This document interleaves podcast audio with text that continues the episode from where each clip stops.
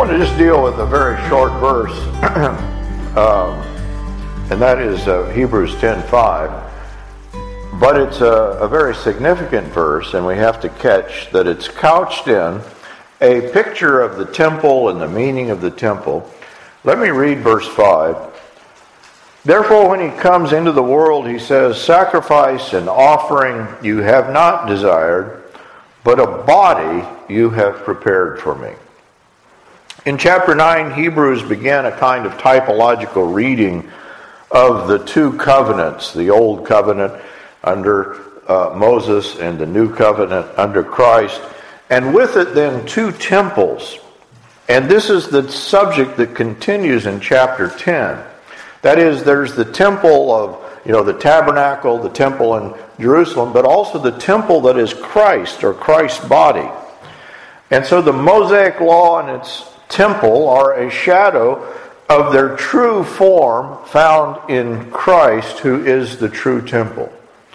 In describing the relationship between the heavenly and the earthly tabernacle, we're really beginning to get at the relationship between God and the cosmos and how this relationship culminates in the person of Christ. The temple is we've said the microcosmos, meaning that it is itself, it is a picture of the world.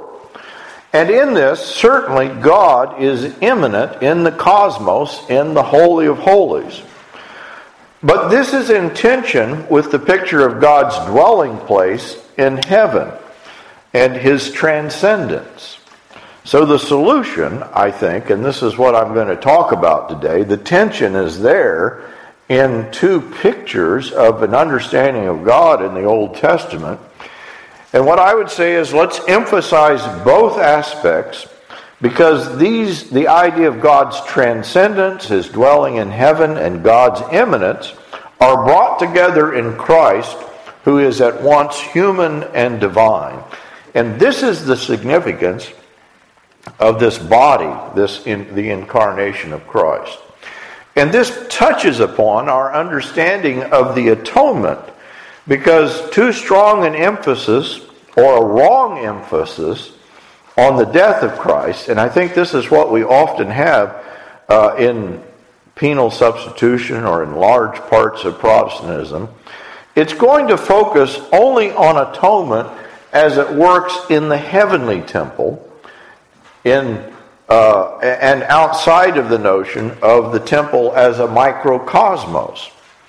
And with it, you know, what we actually have, I think, is actually Christ's death, Christ's atonement, his life, death, and resurrection, is reordering the world. On the other hand, to miss the incarnation and death of Christ as the central part of his ministry, we may miss the significance of his embodied priesthood, his heavenly priesthood, in which he sits at the right hand of the Father. Because Christ enters the eternal temple and is crowned with glory, it says in 10:10, his death never needs to be repeated again. It's present to us today. His body becomes the perfect temple, the perfect offering, the means of access uh, into the Holy of Holies. N.T. Wright then has described, he said, actually, what we need to do, rather than argue about, you know, the person of God or the Trinity, uh, we can approach our understanding of who God is through the temple. We can understand who Christ is as temple substitute. It's basic to New Testament Christology that the human Jesus discloses in himself the being and the true nature of God. He does this in conjunction with you know this phrase the body you have prepared for me but what i'm saying yes but we're going to only understand the full meaning of this phrase as we set it against the background of what did the jews believe about the temple because that's going to be fulfilled through christ Yahweh is expected to return to the temple in Jerusalem. His glory had departed from that temple. And Jesus, when he enters the temple, you know, destroy this temple and in three days, he's clearly referencing himself. He's the true temple. He constitutes the return of Yahweh, that God has come to his temple. But beyond this, he reconstitutes the temple in that we now have, as the writer says in chapter 10, we have direct access into the Holy of Holies through his flesh, through his body, which serves as the veil, the door of access. In his obedience unto death, Christ lives out perfect love, perfect obedience before the Father. And this, the full reality of the Holy of Holies, the throne of heaven, is found then in, in the incarnation of Christ. The Jews developed two notions then about the temple, and this is what I want to talk about. The first, as I've mentioned, is that the temple is a microcosmos. And they wrestled with the question of God's immanence, the mystery of God in creation. Uh, the Jews reflected on the idea that the earthly temple, though, also reflects God's heavenly temple.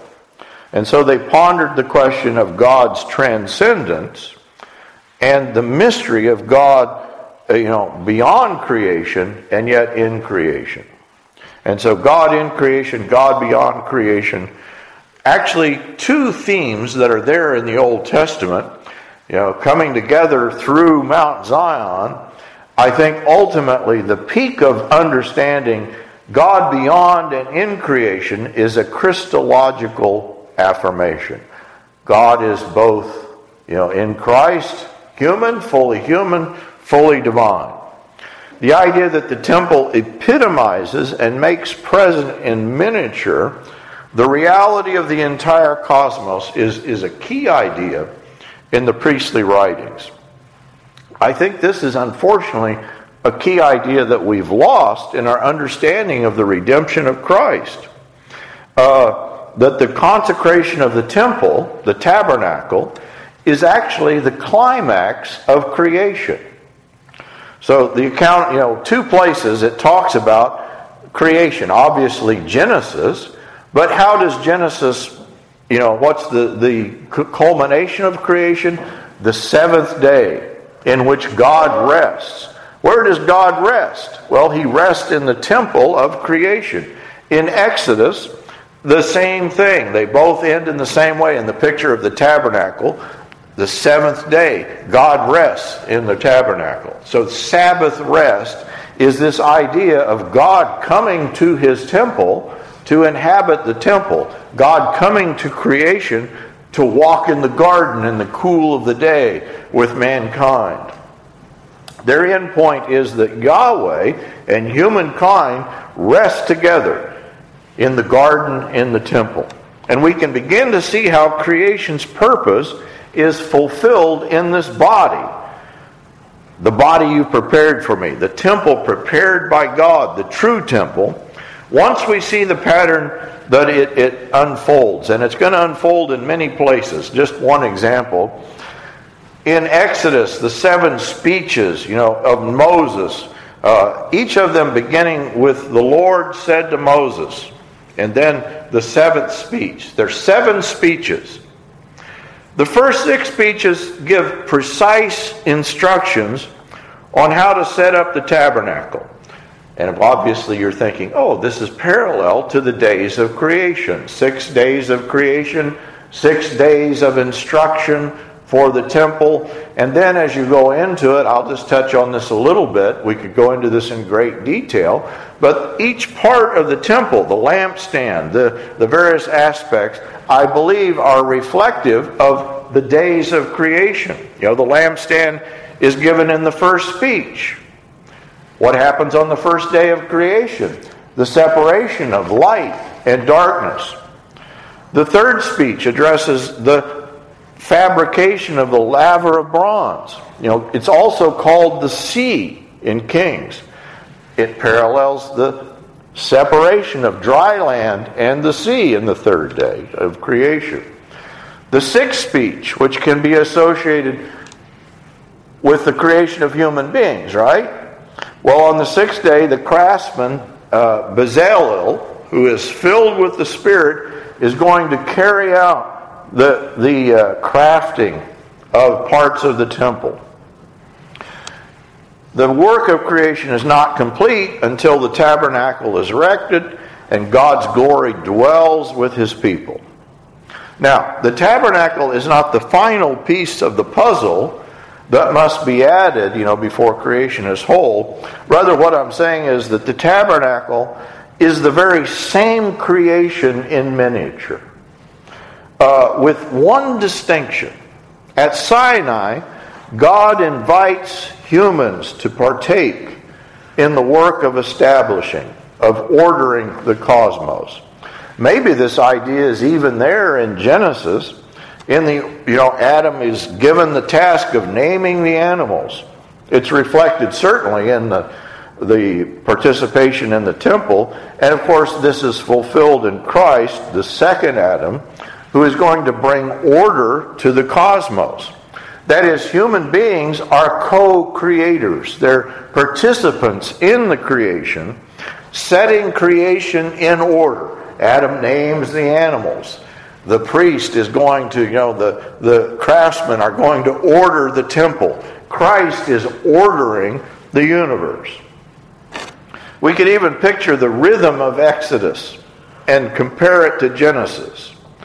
God said, Let there be an expanse in the midst of the water, and God made the expanse. But now, instead of the execution of the command being carried out by God, it's carried out by human beings. You know, this is in the speeches of Moses. Uh, they themselves are going to build the sanctuary where God will dwell. In a sense, then, they're recapitulating the divine work of establishing order. Now, this completion of the temple, the work of Moses, he's not just building the structure, but what takes place, the work is complete only with the lighting of the sacrificial pyre, with the inauguration of what is called the Tamid, the perpetual sacrifice. Every morning, every evening, uh, there will be burnt offerings. And when the daily sacrifices begin, the goal of creation is consummated. And so the divine presence, which is enjoyed at the tabernacle, and the corresponding cosmic order uh, associated with the tabernacle, I think they're inseparable from these burnt offerings, or what the burnt offerings are going to represent at the close, you know, the opening and closing of each day. The cosmic order reflected in the sacrifices reflect then, I think ultimately backward, you know, what was the first sacrifice? Well, it's called the Akedah. Abraham taking Isaac up Mount Moriah and we've talked about this. Who is Abraham and Isaac representative of? Well, actually, Abraham is representative of God, and Isaac is representative of Christ. The Akedah, the uh, sacrifice of Isaac, is fulfilled through Christ. Isaac's life, then, is a life dedicated to God, one who's completely obedient, but that obedience is fulfilled in Christ. And so the sacrifices of the temple are built upon this original idea, reflective of the faith of Abraham. And the triumph over chaos commemorated in the temple, you know, the microcosm of the world, it must be a triumph that works itself out through the kind of self giving that we see in Isaac and the sacrificial practices that bring life to the sanctuary. Two things happen in the story of Abraham that I think are repeated here in this verse that we're talking about with Christ. When God calls Abraham, Abraham says, Here am I, Lord. Um, the, and then when Abraham asks God about, well, where, what will we sacrifice? God says, I will provide. And so Yahweh Yireh is actually the name given to God. God will provide. And specifically, when Abraham says, Here I am, the two things are brought into relationship. You know, think, think back when God has called Adam Adam, where art thou? What did Adam respond? Oh, he didn't respond. He ran and hid. When God calls Cain, Cain, where art thou? How does Cain respond? You know, am I my brother's keeper? When God calls Abraham, he says, Here I am, Lord, here am I. Here am I, Lord, and the body thou hast prepared for me. You know, this is the verse we're looking at, verse 5. I said, Behold, I have come to do your will, O God. Here is the fulfillment, I think, of Abraham's, you know, trust, his faith in God. So if the theology of the Akedah and the theology of Mount Zion, that is the sacrifice, we believe that the sacrifice of Abraham, Mount Moriah, Mount Zion, in fact, may be the same place. And if the temple consummates and represents creation in its most essential form, then it must be the case that the very heart of creation is expressed here on Mount Moriah, fulfilled in Christ. Here is creation's purpose being worked out in the true temple. The psalmist says that Yahweh built his sanctuary like the heavens like the earth that he established forever. The shrine, or the that is symbolic of the heavens, the menorah, symbolic of the seven planets, the twelve loaves of bread, uh, you know, call to mind the twelve months of the year, or the signs of the zodiac, uh, the special emphasis given to the veil, in which the four colored materials of are woven together, and we believe these represent the four elements which make up the universe. But the writer of Hebrews says the veil is the body of Christ. The purpose of the universe is to give us access to God. They are now made complete in Christ, who is the true veil, the true entryway into the very presence of God. The copper basin in the outer courtyard, the sea, the altar burnt offerings, you know, uh, representing the earth. As the priest passes through the sea and the earth, they become an entryway into the Holy of Holies. And the Holy of Holies is this square, windowless room, the innermost chamber. We can go back, look at Kings, that Solomon had put there the mercy seat and he had the cherubim. They think that the wings of the cherubim were actually, they filled the room uh, with their wingspan. Uh, on the walls of both the shrine, the Holy of Holies, they carve reliefs of cherubim, palm trees, flowers, um, precious stones, chains decorated with pomegranates, and all of this is covered in ornate gold. It was the Shabbat place. It is the Sabbath place. It is the Shalom place. It is the very room in which the glory of God is revealed and man then comes in to meet with God. The imagery calls to mind a peaceful, fertile garden, which the Hebrews will continually connect to the Garden of Eden. And so the temple is the truth of creation in miniature its innermost heart, hidden but nevertheless present in creation. It is a paradise in which God and man meet. The high priest steps beyond the veil into the Holy of Holies. It's pictured as him stepping outside time itself. And the rituals in the Holy of Holies are taking place in the Hebrew imagination in eternity. For ancient Israel, the temple was the center, the navel of the universe. It is the axis that unites the spheres, it is the foundation stone. It secures the cosmic order.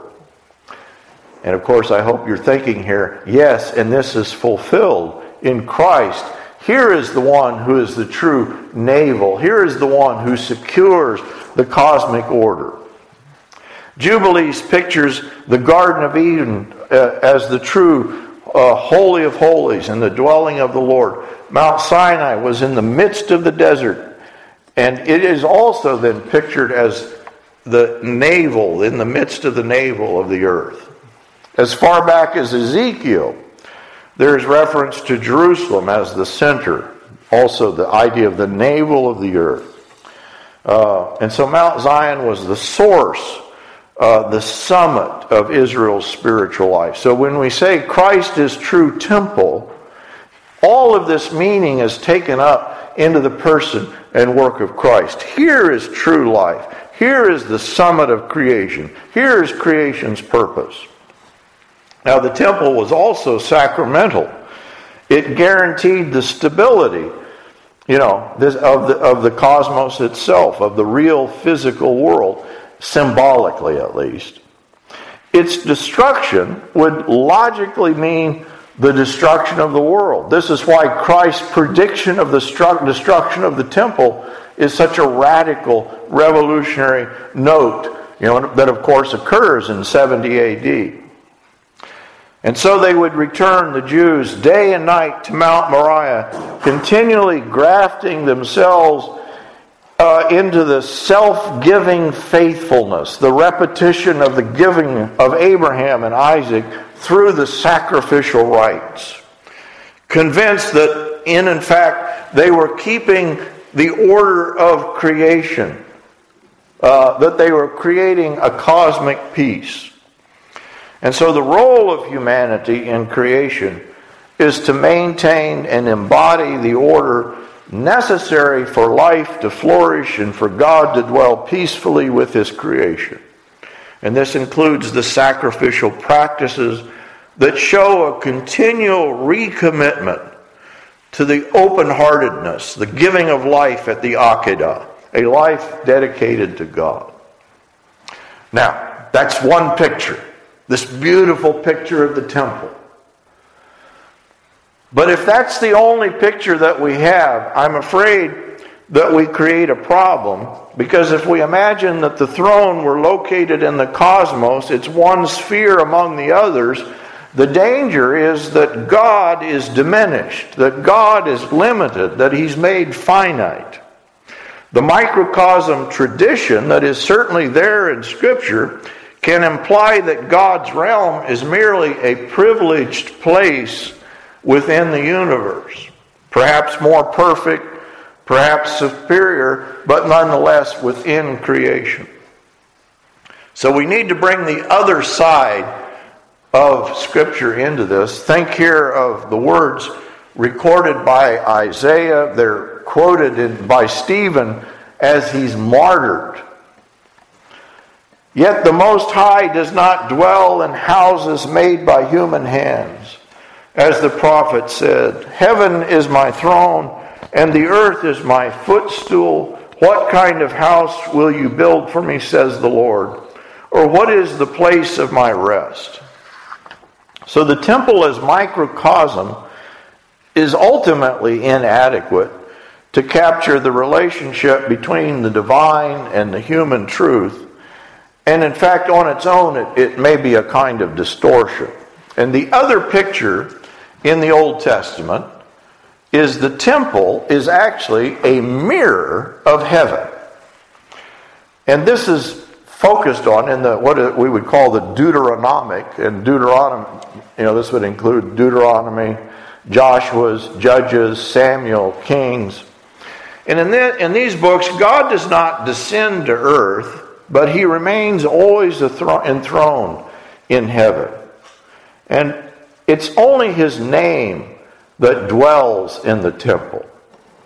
And so in the Deuteronomic traditions, they maintain that God is not on earth, but it becomes clear that for them, the name of God is a sign of divine presence. It's not a full manifestation of God Himself.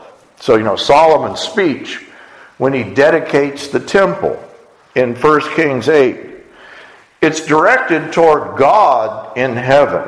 And Solomon says repeatedly that the temple is for God's Shem, for God's name, for God's fame.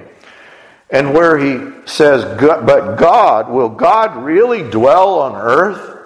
Even the heavens to their uttermost reaches cannot contain you. How much less this house that I have built? And so, if God is uncontained, by even the highest heaven, And so claims of God's presence in the temple, they're, certainly going to be qualified, right? In this sense, the ark serves in these books, in the Deuteronomic tradition, as a reminder of the covenant of Moses. The temple is educational, it houses the symbols of divinity rather than divinity.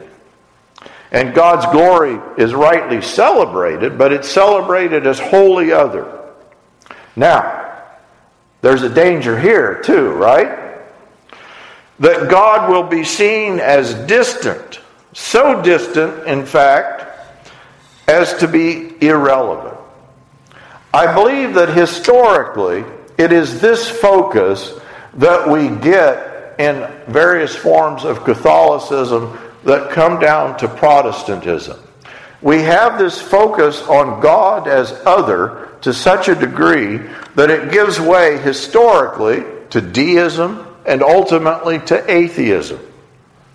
So the danger is a desacralization of the earthly temple in favor of the heavenly and the emphasis on divine truth, but this truth is untouched by time, change, you know, the dustiness of the earth and history.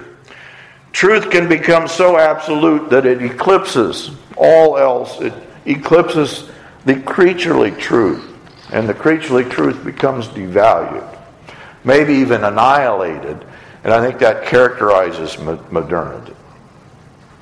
Let me conclude here with a quote. This is from a, a man named Richard Berry, who has actually done his doctoral dissertation on the temple and the person of Christ. He describes the contrast. From one perspective, the temple represented the perfection of creation, the Edenic purity that God called into being from the start. From the other perspective, the temple represented the splendor of uncreated heaven the place from which the angels eternally cry out in delight, Holy, holy, holy. From one perspective, the temple was a monument to humanity's great vocation and dignity, our calling to partake in the creative ordering of the world. From the other perspective, the temple was the place where the visionary is overwhelmed. He falls down in worship and experiences his unworthiness before God. From one perspective, the temple is the locus of God's free and immediate indwelling at the very heart of creaturely being. From the other perspective, it only vaguely mirrors a reality that so far surpasses creaturely competence that the prophet is reduced to stammering about palaces of ice and fire. For one, the truth of God is found most intimately in and through the peaceful order of the good creation, in and through immanence, in and through God's presence in creation. For, for the other, God's truth is an apocalyptic interruption that shakes the foundation of the world. That's the tension. I hope you get the tension. Because the tension is what the writer of Hebrews is resolving for us in chapter 10.